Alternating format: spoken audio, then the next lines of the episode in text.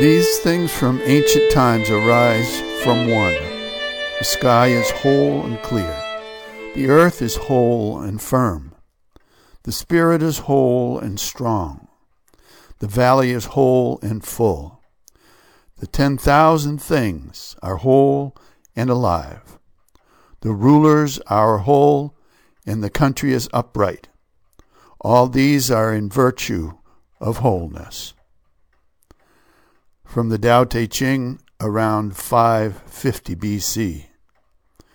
Good morning, everyone. I'm Rob McCall. This is the Awanadjo Almanac devoted to feeling home in nature and breaking down the wall of hostility between us and the rest of creation.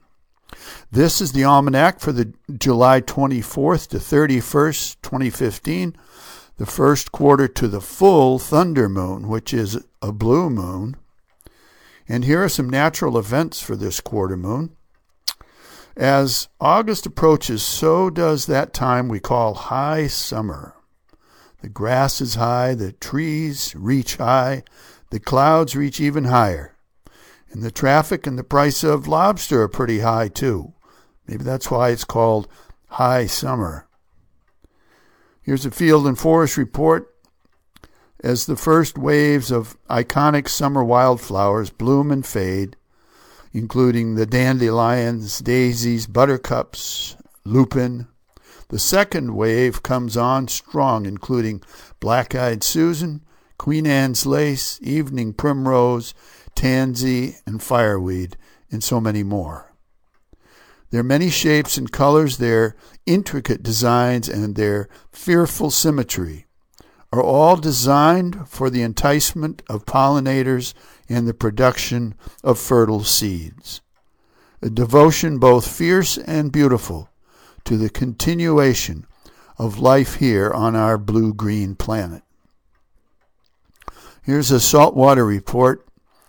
A disturbing front page report in the Sunday New York Times on July 19th details the appalling corruption of the vast oceans by unregulated fishing, dumping, shipping, and the virtual slavery endured by many seamen from undeveloped countries.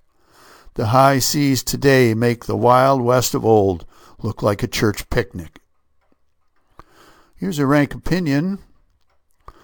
The steady and harmonious rhythms and rounds of nature, day and night, summer and winter, cold and heat, seed time and harvest, have always offered comfort in the face of mankind's madness selfishness, greed, murder, and mayhem. Through it all, nature has held fast, immutable and immovable, our refuge and strength in times of trouble.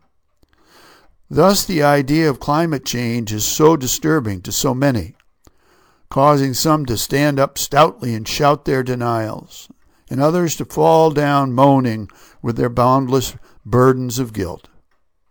In these times, it's good to recall that all of our spiritual traditions hold to the truth that what we do does affect nature.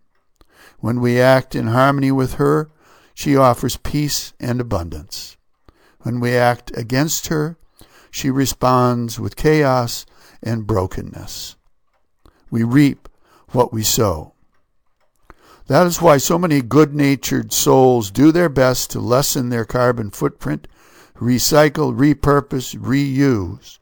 Or, as our grandparents used to say, use it up, wear it out, make it do, or do without. But while we recycle our few cans and bottles and newspapers, let's not forget to call out the bigger villains.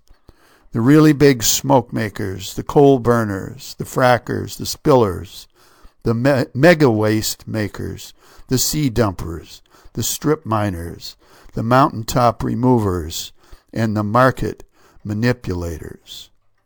Let's not forget who is making the big money from the ongoing assault on nature. As disturbing as this is, though, it's also good to remember that it takes time to turn the tide. But it will turn, and we will help it to turn. And finally, a couple of seed pods to carry around with you this week. The first from Kung Fu Tzu or Confucius around 520 BC. If there is righteousness in the heart, there will be beauty in the character. If there is beauty in the character, there will be harmony in the home. If there is harmony in the home, there will be order in the nations. And when there is order in the nations, there will be peace in the world. And from Bella Abzug, 1920 1998. As women, we know that we must always find ways to change the process because the present institutions want to hold on to power and keep the status quo. And also from Bella Abzug. All the men on my staff can type.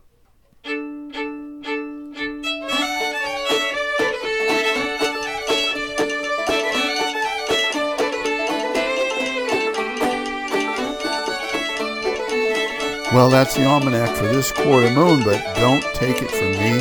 Go out and see for yourself.